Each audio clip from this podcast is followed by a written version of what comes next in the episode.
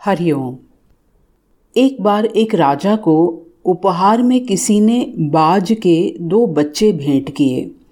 वे बड़ी ही अच्छी नस्ल के थे और राजा ने कभी इससे पहले इतने शानदार बाज नहीं देखे थे।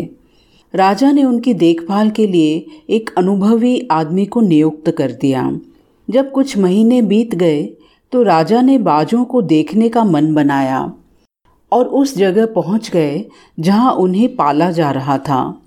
राजा ने देखा कि दोनों बाज काफ़ी बड़े हो चुके हैं और अब पहले से भी और शानदार और गरिमामय लग रहे हैं।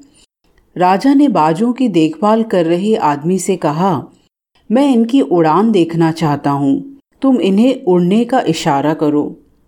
आदमी ने ऐसा ही किया। इशारा मिलते ही दोनों बाज उड़ान भरने लगे।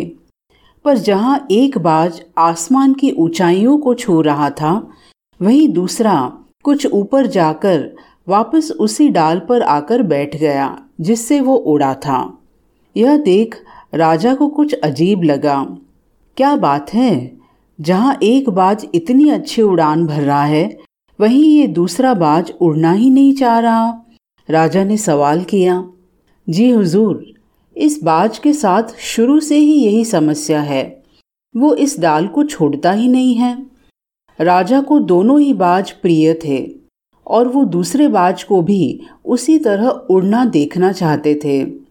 अगले दिन पूरे राज्य में ऐलान कर दिया गया कि जो व्यक्ति इस बाज को ऊँचा उड़ाने में कामयाब होगा, उसे ढेरों इनाम दिया जाएगा। फिर क्या था? एक से एक विद्वान आए और बाज को उड़ाने का प्रयास करने लगे। पर हफ्तों बीत जाने के बाद भी बाज का वही हाल था। वो थोड़ा सा उड़ता और वापस डाल पर आकर बैठ जाता। फिर एक दिन कुछ अनोखा हुआ।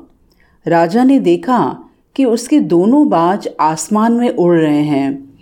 उन्हें अपनी आँखों पर यकीन नहीं हुआ और उन्होंने तुरंत उस व्यक्ति का पता लगाने को कहा जिसने ये कारनामा कर दिखाया था, वह व्यक्ति एक किसान था। अगले दिन वह दरबार में हाजिर हुआ। उसे इनाम में स्वर्ण मुद्राएँ भेंट करने के बाद राजा ने कहा, मैं तुमसे बहुत प्रसन्न हूँ। बस तुम मुझे इतना बता दो कि जो काम बड़े बड़े विद्वान नहीं कर पाए, वो तुमने कैसे कर दिखाया? किसान ने कहा, राजन, मैं तो एक साधारण सा किसान हूँ। मैं ज्ञान की ज़्यादा बातें नहीं जानता। मैंने तो बस वो डाल काट दी, जिस पर बैठने का बाज आदि हो चुका था। और जब वो डाल ही नहीं रही तो वो भी अपने साथी के साथ ऊपर उड़ने लगा। दोस्तों, हम सब भी अपनी अपनी उड़ान भर सकते हैं। लेकिन कई बार हम जो कर रहे होते हैं, उसके इतने आदि हो जाते हैं, उसी में इतना कंफर्टेबल हो जाते हैं। कि कुछ नया करने से डरने लगते हैं। हम आज जहाँ खड़े हैं, उससे और कहीं ज़्यादा ऊँची उड़ान भर सकते हैं। इस पर हम कभी विचार ही नहीं करते हैं। दोस्तों, ज़िंदगी नित्य नई सृजनात्मकता का नाम है।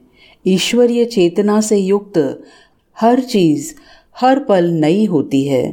रोज नई सुबह होती है। रोज नए फूल खिलते हैं। रोज नए फल आते हैं। सूरज नित्य नई लालिमा बिखेरता है। फिर क्यों हम एक मनुष्य होने पर, एक मशीन की तरह दिन प्रतिदिन वही कार्य करते रहें? क्यों न हम हर पल को क्रिएटिवली जिए, सृजनात्मकता से जिए और सजगता से जिए? क्यों न हम भी इस बाज की तरह अपने कंफर्ट जोन की डाल को काटकर नित्य नई उड़ान भरें, जीवन के खुले आकाश में? हरिओम।